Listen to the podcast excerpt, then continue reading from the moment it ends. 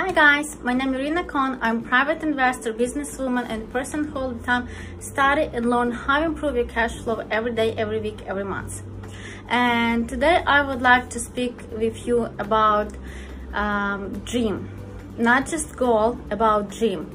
What different about dream and goal? Goal it is uh, if you have some type of idea and you would like to try in your life, it's um, you can try you can go you can plan in. Dream it's like what you imagine in your life what you would like to have in your life with imagination. If you freaking out it means dream. If not it means planning goal so what difference between